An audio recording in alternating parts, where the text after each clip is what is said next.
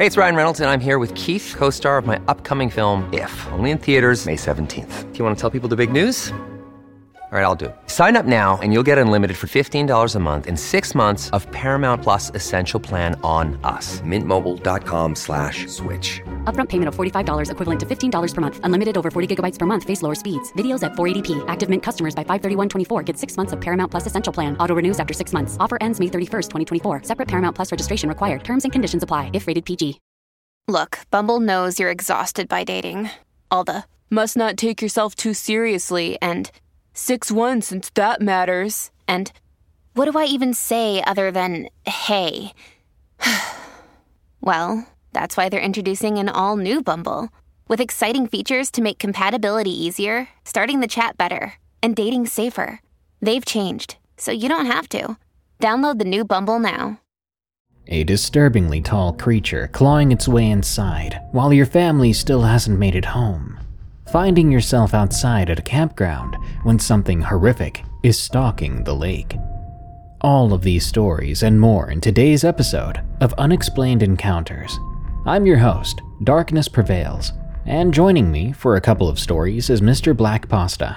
You can support Mr. Black Pasta by subscribing to The Disturbing Truth on YouTube for some unsettling true crime horror.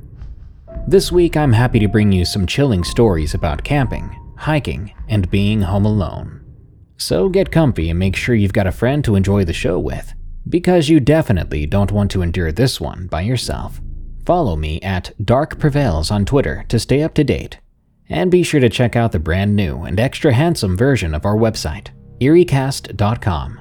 That's EERIE cast.com, where you can now read and submit your own stories, buy merch, listen to all of our shows, and even participate in paid submissions. Paid submissions are a new thing we're doing only for specific topics for a limited time. So if you want to know which topics we're paying to hear, go to eeriecast.com and click Get Paid. Now, let's begin. Edge of the Lake, from Limbo the Lost. I'm a 33-year-old female from Sweden, and I live in a very small town in the middle of nowhere. But there is at least a lot of very beautiful nature all around, and I love it.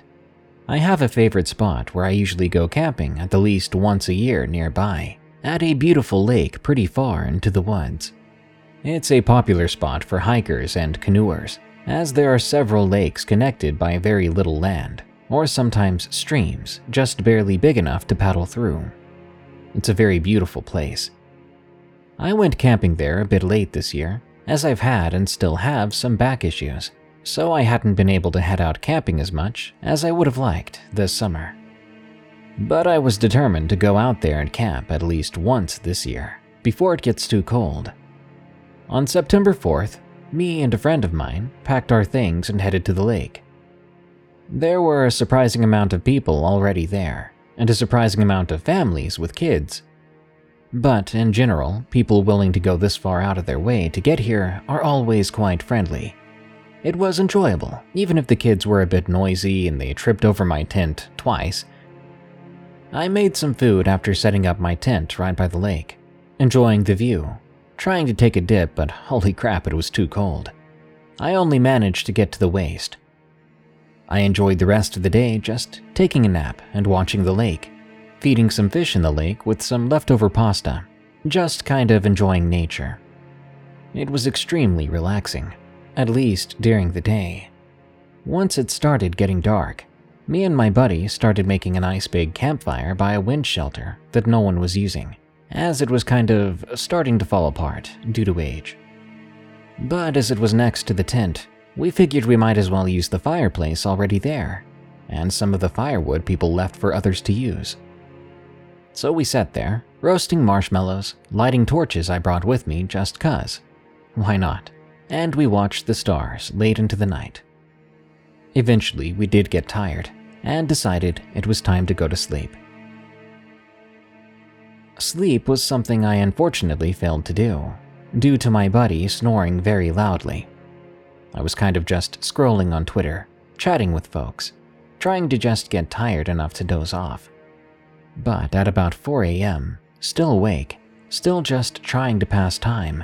As by now I didn't expect to get any sleep at all, I was lying there in the tent, messing with my phone when all of a sudden I heard a loud splash right outside the tent, followed by screams. They sounded like they came from a little girl. This screaming persisted for about a minute or two before everything went dead quiet. As the initial shock of what I just heard settled in, I finally realized, oh shoot, what if that was one of the kids that got up to use the bathroom and fell in the lake? I grabbed my phone to use its flashlight. I went outside to try and see if I could see anything, but it was so pitch black outside that the measly little flashlight on the phone did nothing. I tried getting a look around, and I even tried to point the light into the water to see if anyone was out there.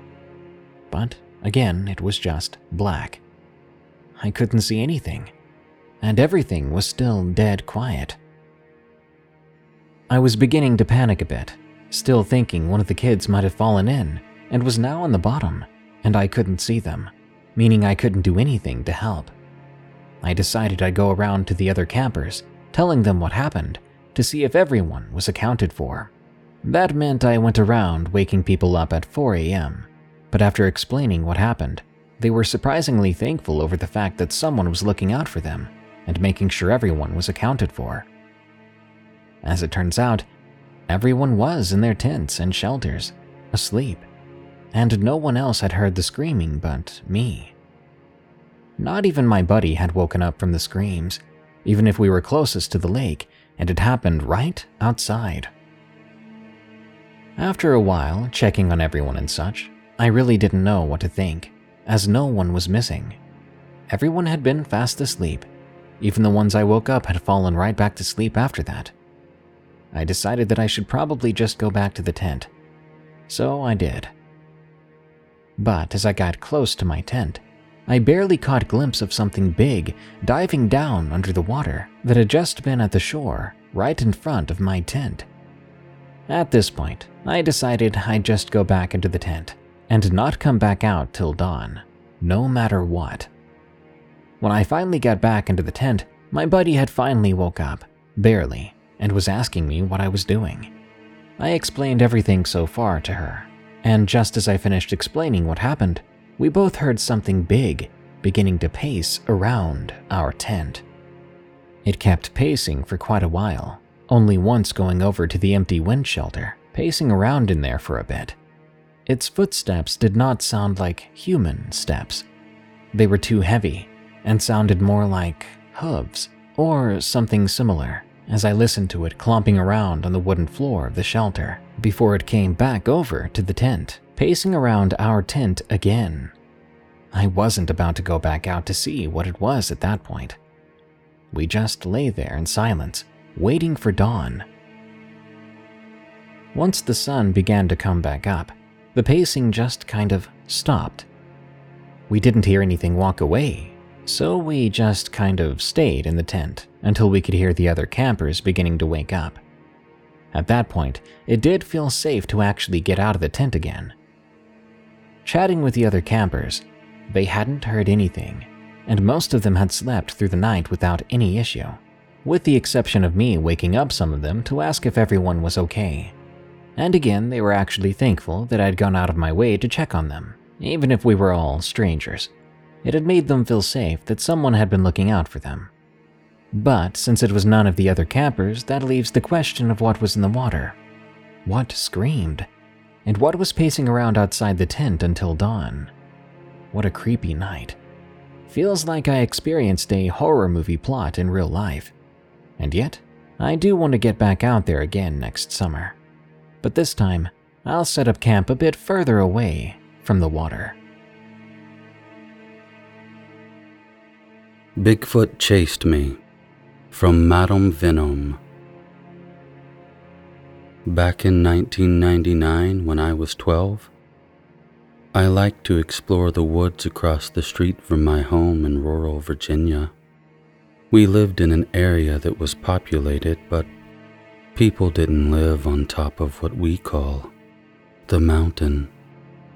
To be honest, It wasn't really a mountain, but we were in the foothills, and these so-called mountains were higher than any other surrounding land. I would take my dogs, a golden retriever St. Bernard, and my beagle mix. The neighbor's friendly little mix breed would come too, and we would go through the culvert below the road and follow the creek up to a pond at the base of the mountain. We stayed gone all day, and it was nice to not have anyone around to spoil my fun. I mostly walked and played in the creek, but sometimes I climbed up in an old deer stand to look out across the creek. It was always peaceful and serene. Sometimes I would spot deer grazing and drinking, or even rabbits and squirrels playing. One time I saw a bear.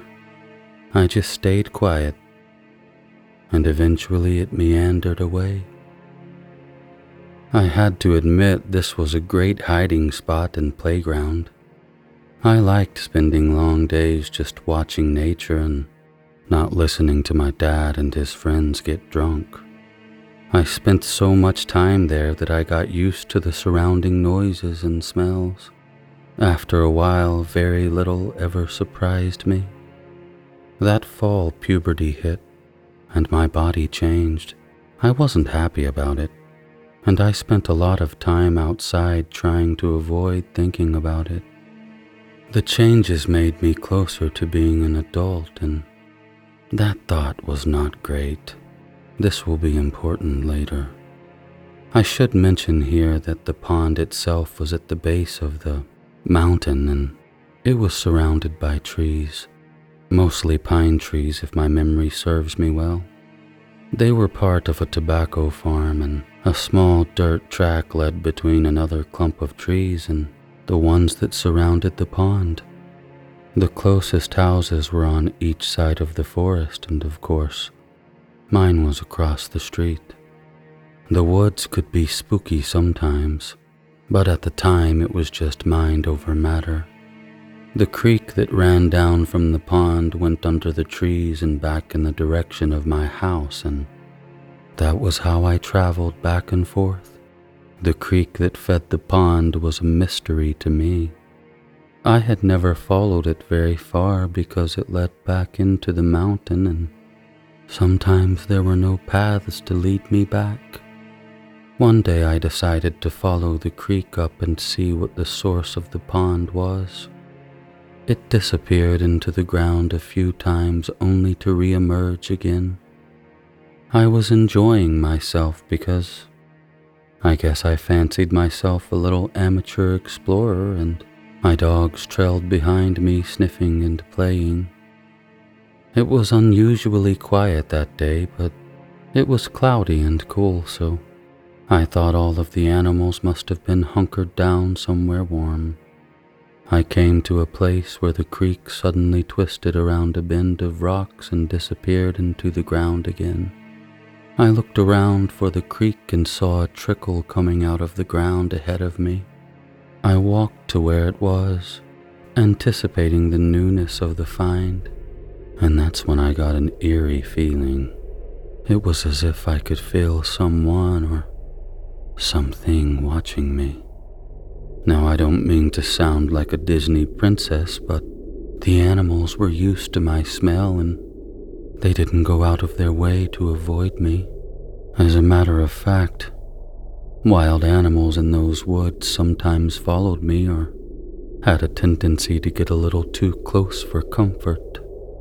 This didn't feel like that, not at all. I smelled this horrible stench, and honestly, it was worse than any animal corpse I had ever smelled before, or since then for that matter.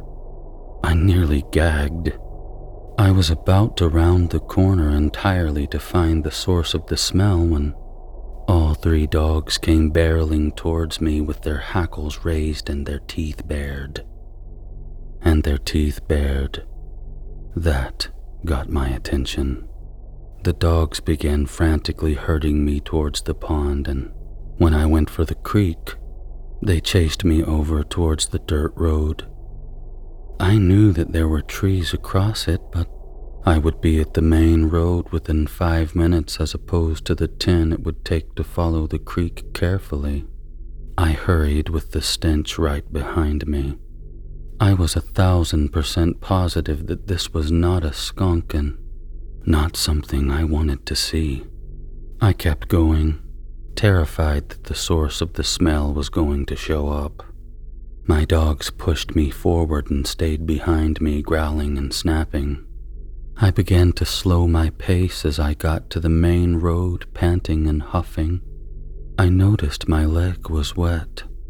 I looked down to see that I had bled through my jeans.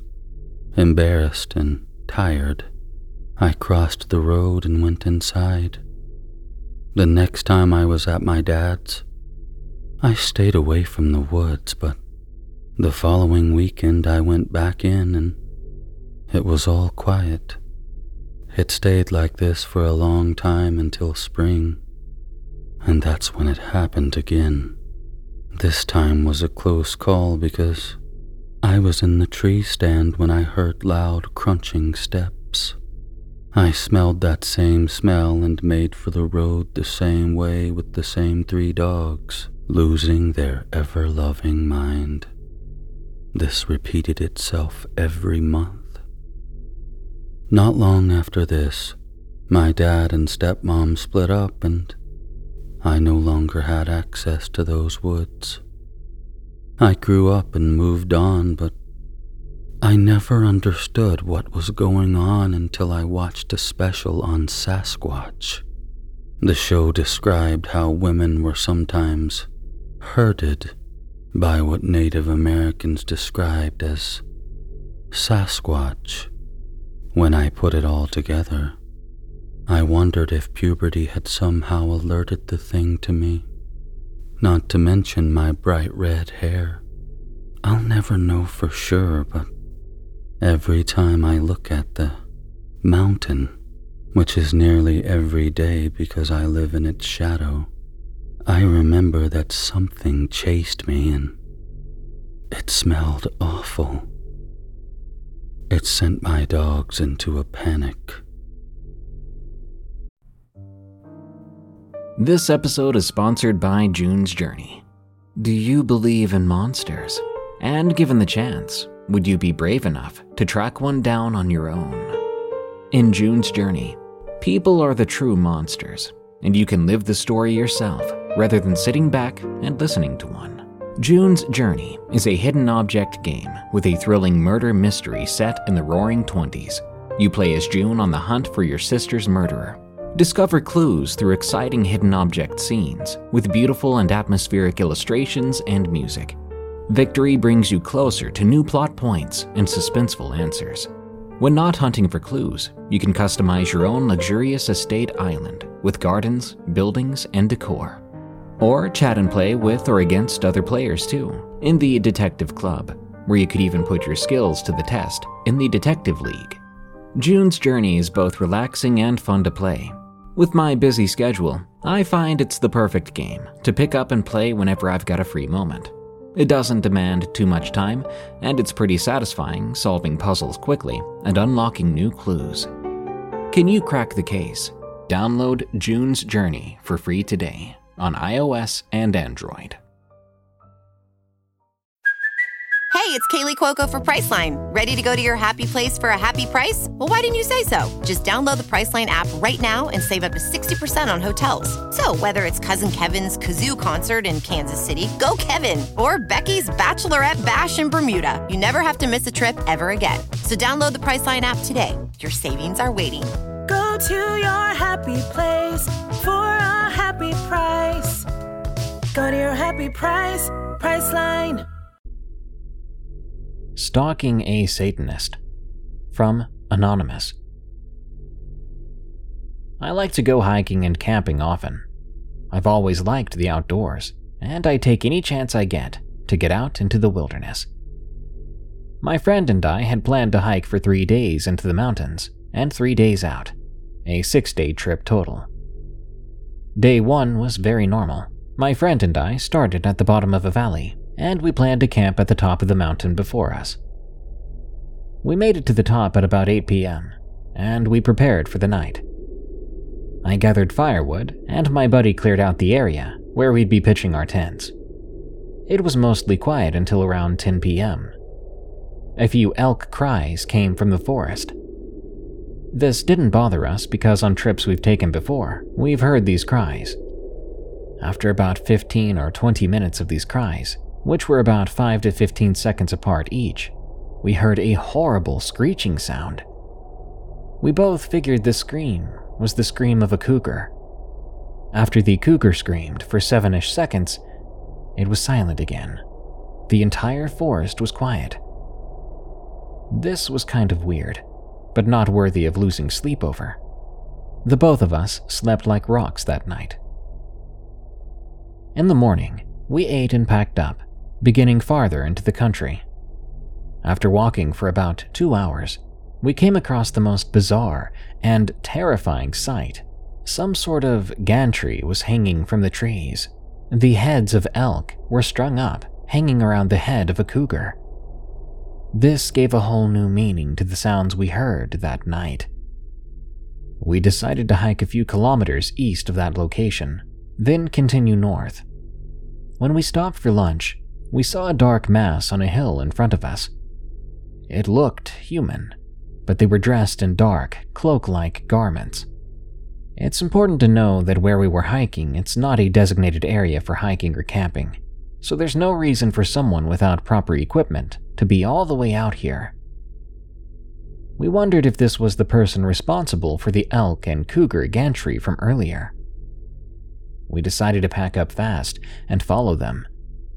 Neither of us were hunters or trackers, but we watched enough YouTube and movies to get the right kind of idea. We made up about 2 kilometers and could see them in front of us. We were now on the backside of the hill we saw them on earlier. They were sitting on a log with what looked to be a knife in their hand. We ducked behind cover to observe them. They were sitting so still that it was weird. After about 45 minutes of just sitting motionless, a deer walked right in front of them. Then, out of nowhere, the cloaked figure jumped on the deer, stabbing its neck and killing it. They pulled out some string or wire and began to hang the deer from the tree. Wanting to give them the benefit of the doubt, we assumed that it was some sort of old native hunting technique. Then the figure went back to sitting still. We continued to observe from cover. After about 3 hours, a man came from the northern side of them and the deer.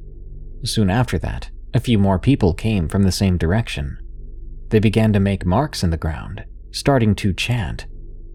By this point, we were both terrified. All the people except for the first original cloaked one stabbed themselves. We knew for certain then that there was something truly wrong happening. I pulled out my satellite phone to call the police or Fish and Game Warden, anyone that could help. I explained everything that happened to the police while my friend continued to watch. The police tracked my phone and said help was on the way but would not be there for a few hours. It was then we saw the original cloaked figure, the last remaining one now, beginning to eat the ones who had offed themselves. We left right then and there. We must have made too much noise getting up because we heard that figure scream some curse at us and begin to walk towards us. By then, it was probably 1 kilometer away from us, so we just kept booking it. After another minute or so of sprinting, and about half an hour of jogging, then 2 more hours of walking, we were at a vantage point, and we looked back. There was a torchlight about 2 to 2.5 kilometers behind us. It must have decided not to run after us. After all, we had a head start to begin with. A few more minutes of jogging later, we heard a plane. Quickly, we pulled out mirrors and began to reflect light at them to try to signal the plane. They saw us. It circled us, and then a few minutes later, a helicopter came to us. The distant torchlight stayed still for the whole time the plane was circling us and during the helicopter's landing. Then the torch started to cower and turned back towards the ritual site. The helicopter landed and picked us up. They tried to track the figure, but somehow lost them. They did find the dead bodies and began an investigation. Statements were taken. Because someone else had witnessed the torchlight, the law enforcement did believe our story, at least somewhat. All in all, my buddy and I were safe and down $5,000 each for the helicopter evac. I would much rather be out $5,000 than be killed for some ritual. To this day, I believe they were some kind of Satanist, upset that we had witnessed their ritual. Antlers in the Woods from Anonymous. I was 17 when this happened. My family and I live in the woods of Colorado. I was going on a hunting trip with my dad. I always loved hunting with my old man, but this experience scared me out of the woods for a while. We were heading to our hunting spot. We even brought along some camping gear to spend the night. When we got there, we unpacked our stuff and set up camp. When that was done, we started to hike down the trail and were hoping to hunt a buck or an elk, and that'd be pretty awesome. Anyway, while we were walking, we heard some howls from wolves and coyotes, but we weren't worried about them. We were worried about encountering a grizzly bear, but if we did, we'd have just fired off a warning shot. When my dad and I reached the top of the mountain, we gave out some calls to try and attract something. A few minutes of waiting later, we heard elk, but they were only females, no males yet. We continued down the trail calling out, but then my dad stopped me. We saw antlers on a tree stump. My dad thought that another hunter must have been there before us, but in my mind I was thinking, what kind of hunter leaves antlers behind after he's made a successful hunt? Whatever the case was, we continued walking, and as we did, we kept seeing more and more antlers, both deer and elk. I told my dad we should head back to camp, and he agreed.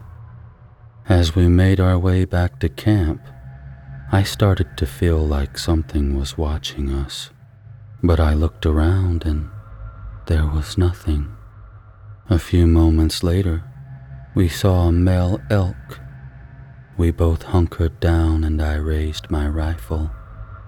I took a deep breath and then pulled the trigger. It was a direct hit right in the heart. When we got to it, it was already dead. So we went through the process of, well, you know. Then we made it back to camp and started to cook dinner. When my dad finished preparing our meals, we sat down and started talking about old memories while enjoying the sounds of nature. After a while, I brought up those antlers we saw earlier. My dad said he doesn't know why anyone would leave antlers behind.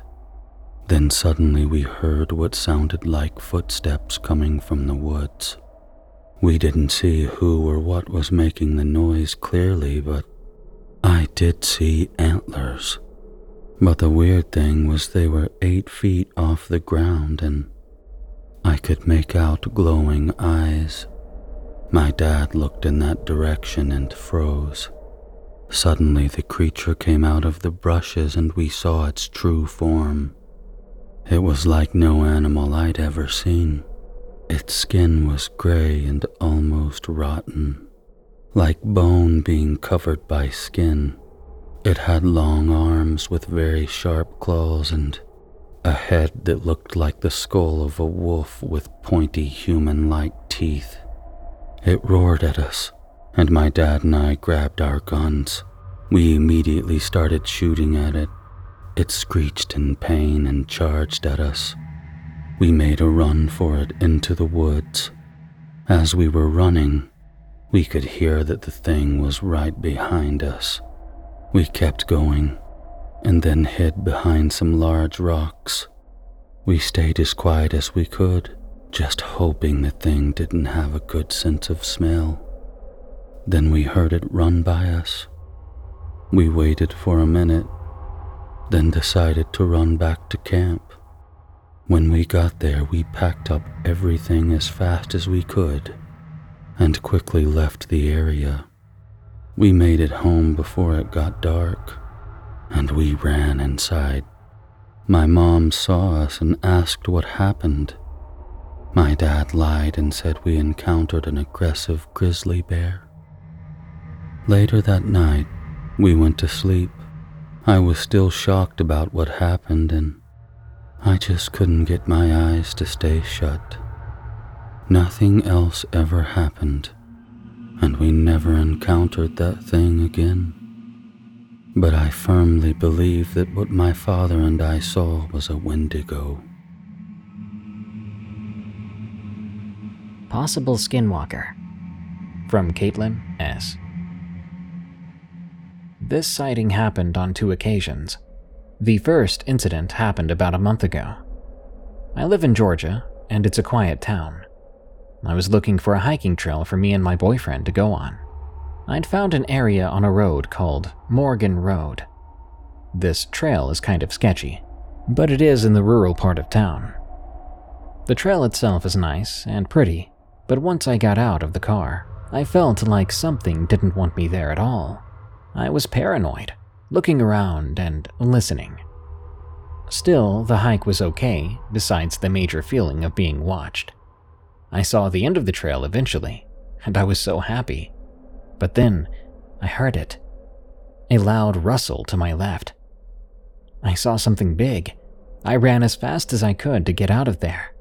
My boyfriend was confused, and later he told me that he did see something. Something big. Bigger than the white-tailed deer we have around here. That's the end of the first encounter. The second one was more recent. This happened yesterday. We decided to go back to the same trail.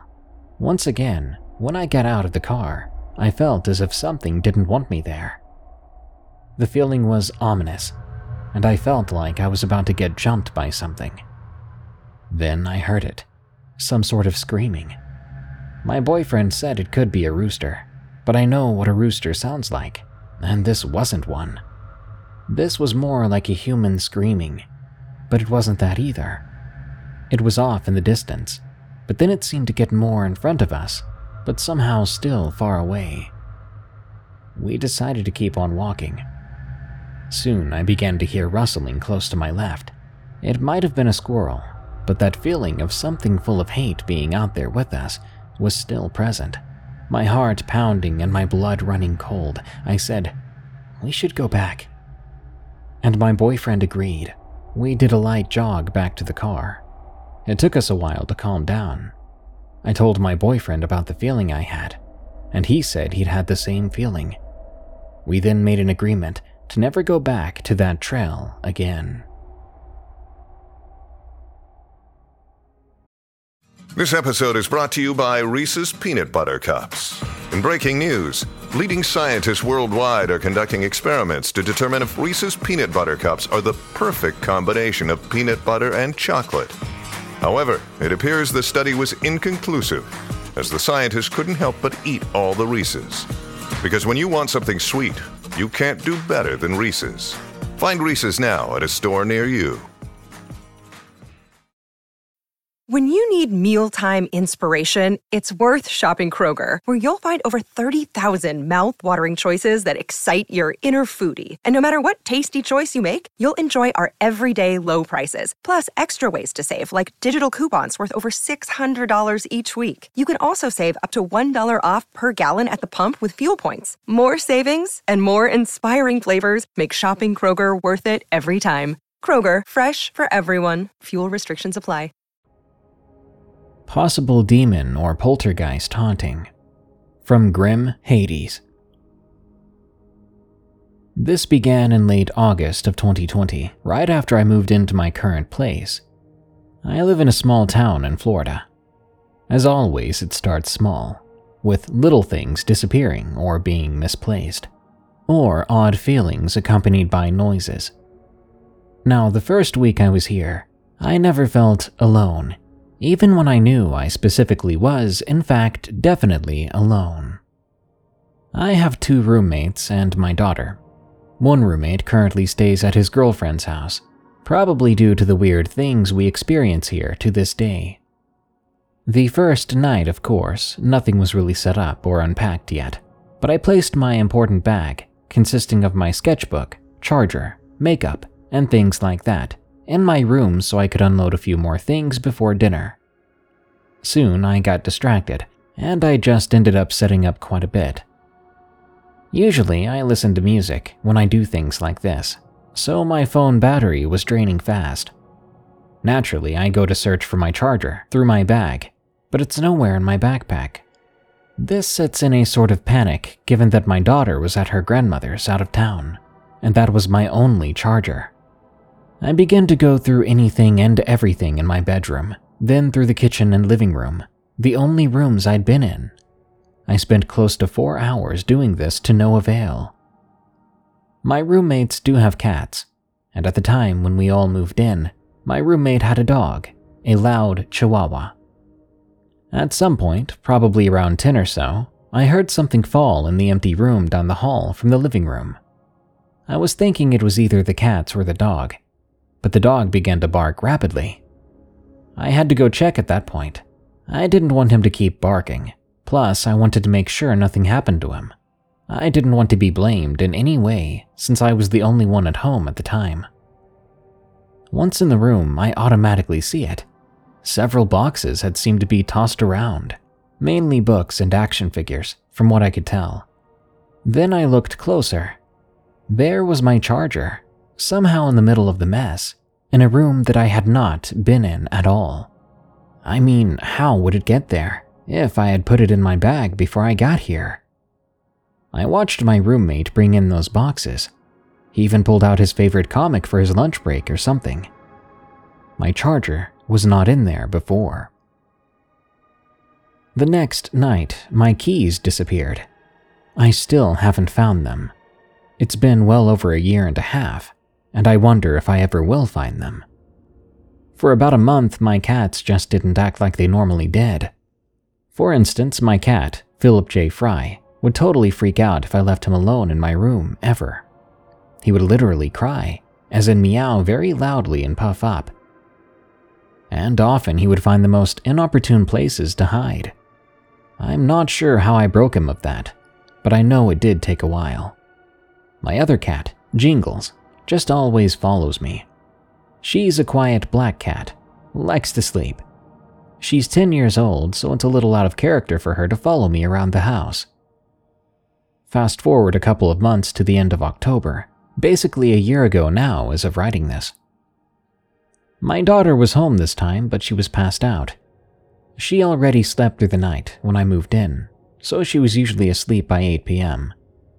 I was in the living room watching TV on low volume, flipping through a few books for examples, trying to sketch a drawing out.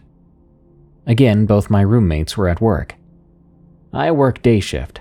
They both work at night. I just started to get into my drawing when I began to hear something. At first, I couldn't really tell what it was, so I paused whatever was on the TV for background noise and tried to listen harder. This heavy, intense feeling begins to set in once I actually hear what it was. It sounded like a child talking and then laughing. But it just didn't sound right, let alone feel right.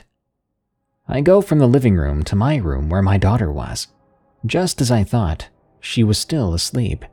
She hadn't moved at all. The room was, in my opinion, a scary movie quiet.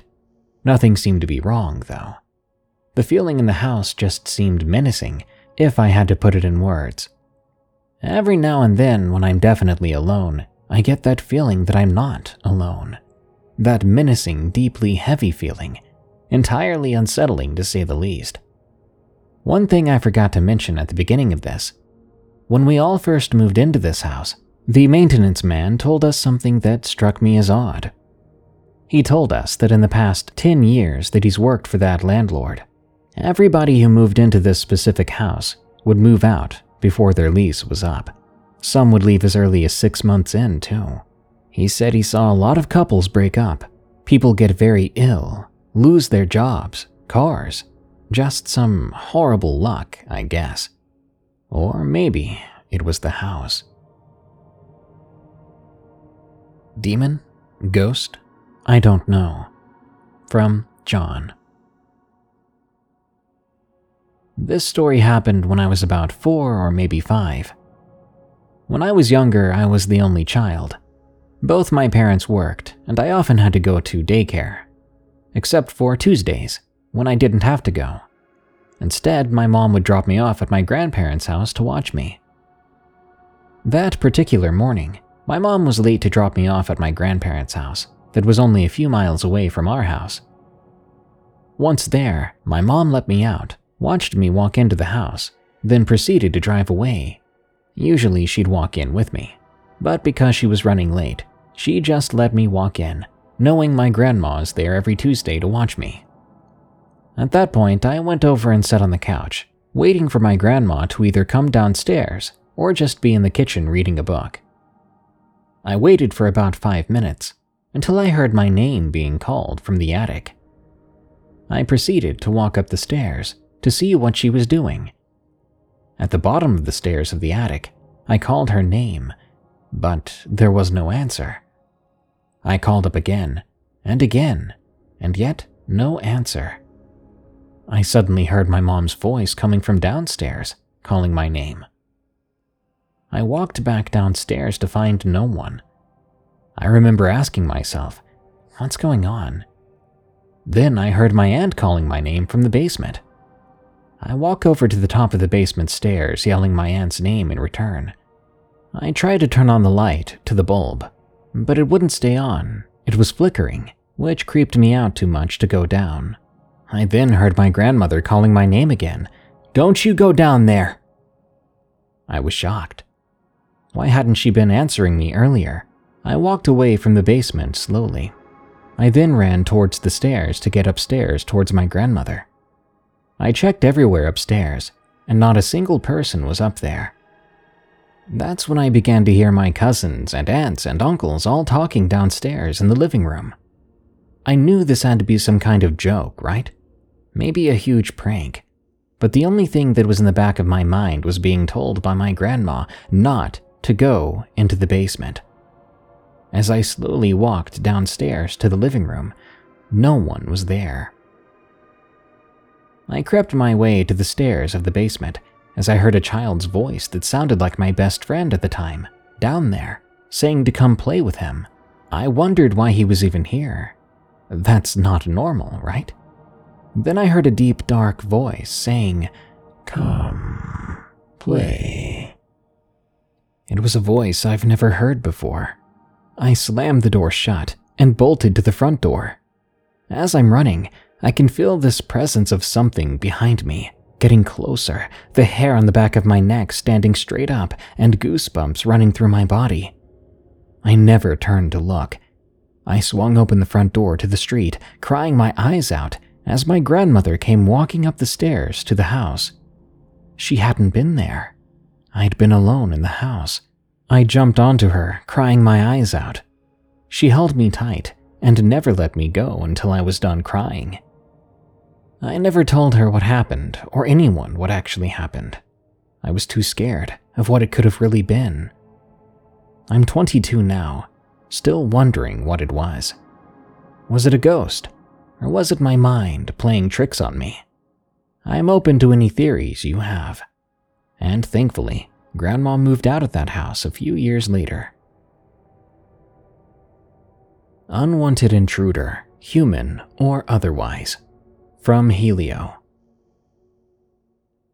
I've never quite been a big believer in the supernatural. That's not to say I completely discredit their stories, but they were just that to me. Stories. That is, until this encounter that happened a few years ago, and has really flipped my perception of supernatural activities or cryptids. I've wanted to get this off my chest for a long time now, so here goes. I find myself home alone a lot. With everyone in my family working or going to school, I'm the only one with a consistent schedule when I return from work.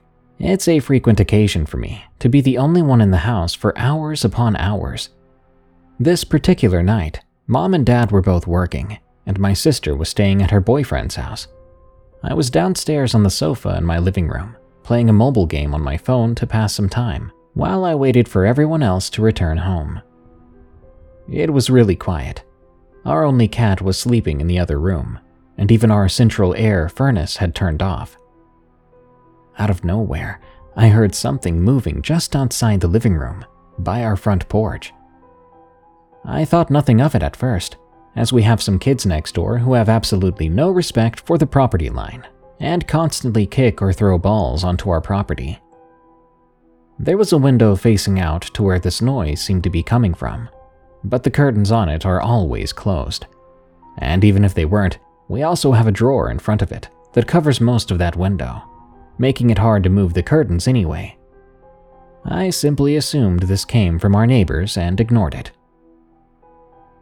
I quickly came to a different conclusion as it just waited where it was. If it were one of those kids, they would have grabbed the ball and scampered back to their side of the driveway and into their yard. It also dawned on me that it was about 9 p.m., so they would have been in bed by now. Soon after I made these realizations and observations, it began to move again, around the house and towards the wall I was lying against. I noticed it had long strides, so it must have been tall, and I heard its heavy steps as it walked on the gravel of our driveway. That's when I knew it definitely wasn't one of the neighbor's children.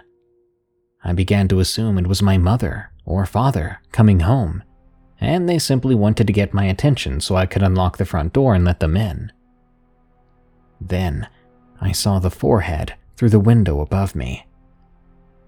Our house sits on a slightly elevated patch of land, and the only way to reach this particular window above me was to stand with your toes on a tiny lip of the lawn and hold onto the side of the house by the corner to keep you steady. Given how old our house was, putting that kind of weight on the house makes a very distinct creak that I'm very familiar with. But I didn't hear this person step onto the small lip of dirt, nor did I hear the creak of the corner of the house being gripped. So they had to still be standing on the gravel of the driveway. In order to see the forehead of whoever or whatever this was from there, they'd have to be about 7 feet tall. This confirmed this was nobody I knew, and I quickly got scared. With my heart beginning to pound, I leaned harder against the couch to get as far under this thing's vision as I could. It seemed to work. At least, I think so. It made no sign of seeing me, and all I could make out was a dark forehead. I couldn't tell what color it was, whether pale or dark, nor could I determine hair color. In fact, I couldn't even see any hair. After what felt like minutes, but what was in reality probably only 10 to 15 seconds, I saw and heard it back away from the window. It began to walk further along the house, toward our back porch. I knew that if this thing got to the back porch, it would very easily be able to see me through our oversized window, so I quickly bolted out of the living room and toward the kitchen. I felt safe doing so, because even if this thing knew to be looking for a window on the porch, it would still have to look through the lattice that lines that side of the porch, past a large porch swing, and through some thin, slightly transparent curtains. I waited outside the downstairs bathroom, between the kitchen and living room, where the window on the back porch couldn't quite let you see to. As I waited, I heard the footsteps step up onto the back porch and wait. I tried my best to be as quiet as possible and to not move. Whoever or whatever this was paced along the back porch, and I even heard them try to open the door that leads into the laundry room. Thankfully, we always keep that door locked, as we almost never use that door to begin with. I got even more terrified when I suddenly couldn't hear it anymore, as if it had stepped off the porch and was back on the grass. Since I was no longer close enough to a wall to hear it walking, I knew at any point it could look through the numerous other windows that gave a clear view to me. The stairs to go up to the second story were right beside me, so I rushed up the stairs and I waited outside my sister's bedroom. Once again, I heard nothing for some time, and just when I thought this person, or whatever it was gone, I heard a loud metallic bang, then another. I cautiously scooched over to the window beside me, where the blinds were fully closed, and I peeked outside. My heart must have skipped several beats. This thing was standing almost directly beneath me and was holding the cellar door that leads to our basement wide open. Then it just let go, letting the metal door fall and slam shut, making that loud metallic bang a third time. With the door closed and no longer obstructing it, I got my first look at this creature. I use the word creature specifically because this was not a person. It was very tall, or at least it would be if it wasn't currently hunched over, staring straight ahead into the wall. I couldn't make out any clothing, but its proportions were just off. It looked fairly bulky, but at the same time I could clearly make out the bones which were tight against its skin. It appeared to be completely hairless as well. It reached for the cellar door again, and once I was confident it hadn't seen me, I carefully snuck down the hallway to my parents' bedroom, locating my father's .357 revolver, along with the only box of ammo for it we keep in the house, loading all 6 rounds into the cylinder, just in case this creature came inside and I would have to defend myself. I quietly went back to the window I was just at, but the creature was now gone. I began to worry that my worst-case scenario was playing out and that it was inside the house, in the basement. I held on to the firearm and just waited and waited. I heard absolutely no sound from the basement, and I even crept downstairs and into the kitchen, which sits above the basement, and I heard nothing. Whatever it was gone now. I went outside to put the cinder block back that normally keeps the cellar door closed. I kept the revolver with me. I saw no signs of it, but there was a very odd and unpleasant smell that I don't know how to explain. Once the cinder block was firmly weighing the cellar door shut, I rushed back inside, putting the firearm away after unloading it. My mother came home about 20 minutes later. I never told her, nor did I tell anyone else in my family about this, and I never saw that creature again. I consider myself lucky that I never got the most clear look at it, but even what I did see still gives me shivers when I think about it. Whoever or whatever it was can stay as far away from me as possible. Home is supposed to be the place you feel safest, and that night I felt anything but safe. The Disappearing Neighbors. From Amgene Romeo. A few months ago, I had some new neighbors move in next door to me. They were, to put it the nicest way I can, extremely noisy, and with me working from home at the time, the constant noise proved to be a daily nuisance. It was either one of their small children screaming late at night, or one of their numerous dogs barking all hours of the day in the back garden. The poor dogs were kept in cages for most of the day, so I can't say I blame them. Anyway, as frustrating as I found my new neighbors and their lack of regard for others, I'm not one for confrontation, so I just had to get used to the noise. This went on for a couple of months, but then a few weeks back, I heard an argument outside. For background, my neighbors were a young couple with 2 small children.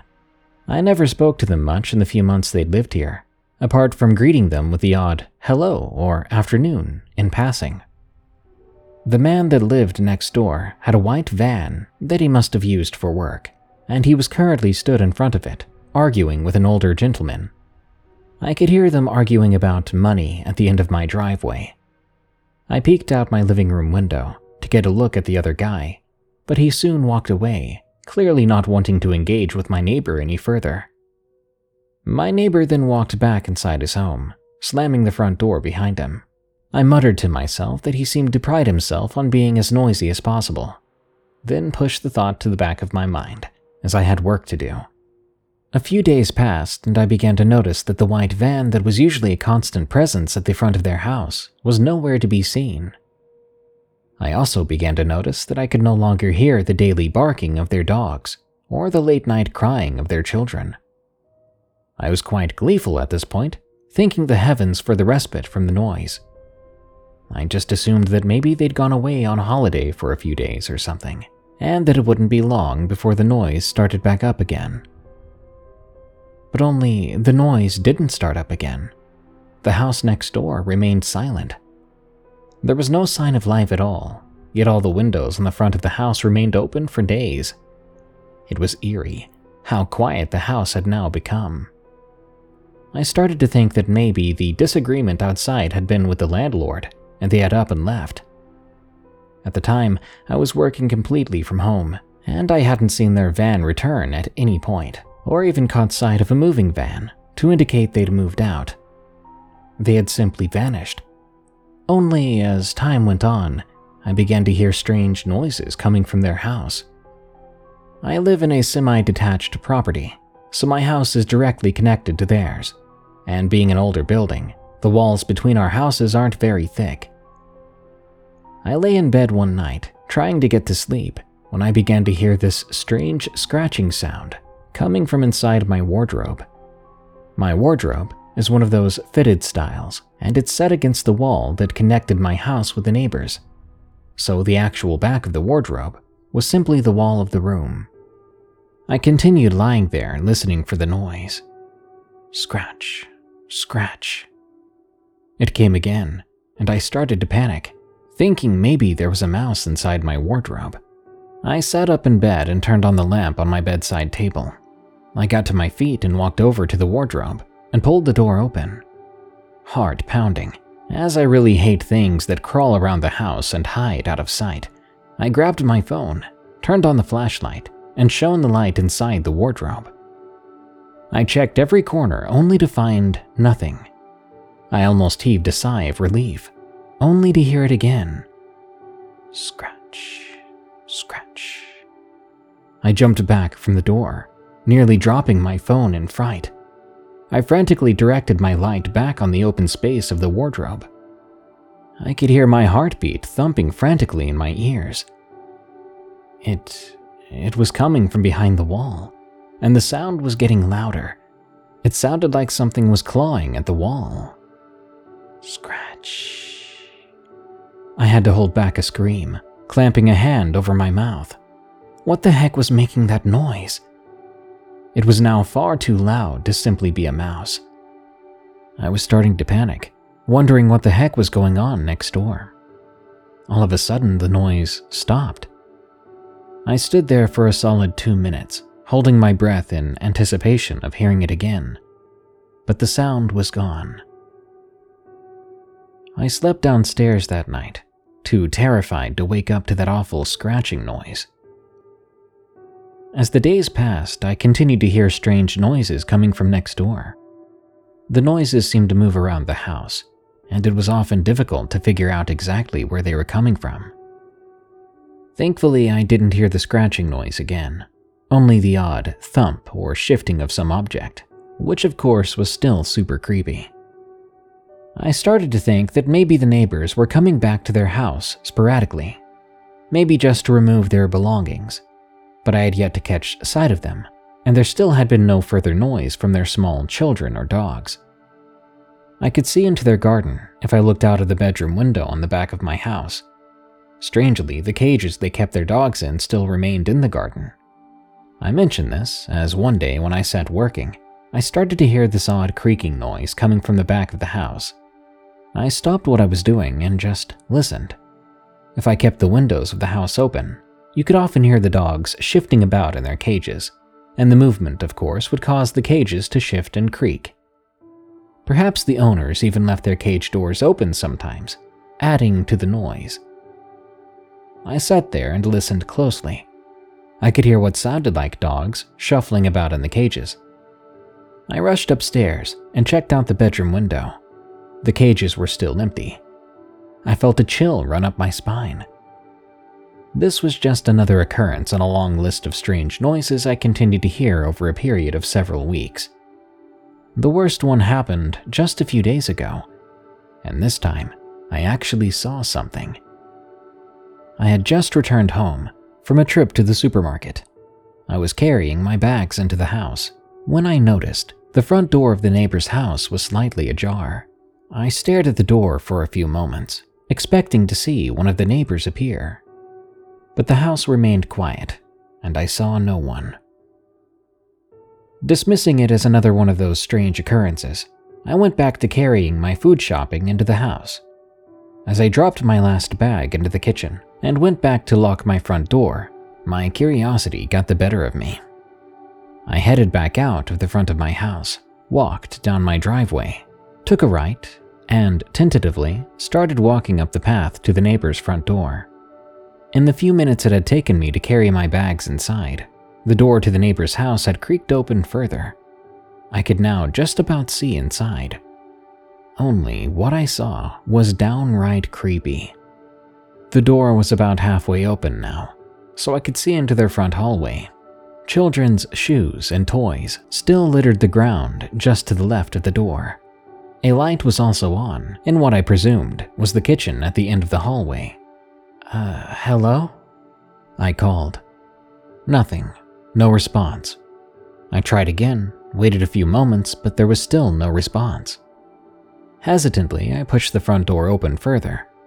As I did so, a cold breeze rushed past me, and I jumped back in fright. At the same time, I saw the door to the kitchen swing open, and I swear I could see a dark figure standing in the open doorway. You better believe I noped it out of there in record time. It was only when I was back in my own home, behind the locked door, that I was able to calm down. I slumped down on the floor, trying to catch my breath, as thoughts spun through my mind in a flurry of total chaos. Something you should know about me is as much as I love spooky stories, I'm terrified of paranormal events happening in my own home. As I sat there trying to calm down, I heard 3 distinct knocks rap against the front door. I froze, not daring to move an inch. A minute ticked by, then another. When no further knock could be heard, I dared to unlock the door and peek outside. And of course, nothing was there. To this day, I still don't know what happened to my neighbors. No one on my street does. They just seem to have up and disappeared one day. I've not seen the dark figure since that day, and I hope it stays that way. Though I do still hear odd noises every now and again. I just hope that whoever, or even whatever, is in that house stays where it is. With that, we're at the end of this week's episode of Unexplained Encounters. Don't worry, I'll be back soon with more scary stories for you to enjoy. If you don't like to wait, subscribe to Darkness Prevails on YouTube to catch new stories sooner. If you want to hear me read your story, send it to me at darkstories.org. Before I go, help us spread the word and reach new listeners. Just share this podcast with your friends and family, follow us on Spotify, and/or review us on iTunes. Thank you. Until next time, everyone, remember, this world is a strange one, so stay safe out there and stay creepy.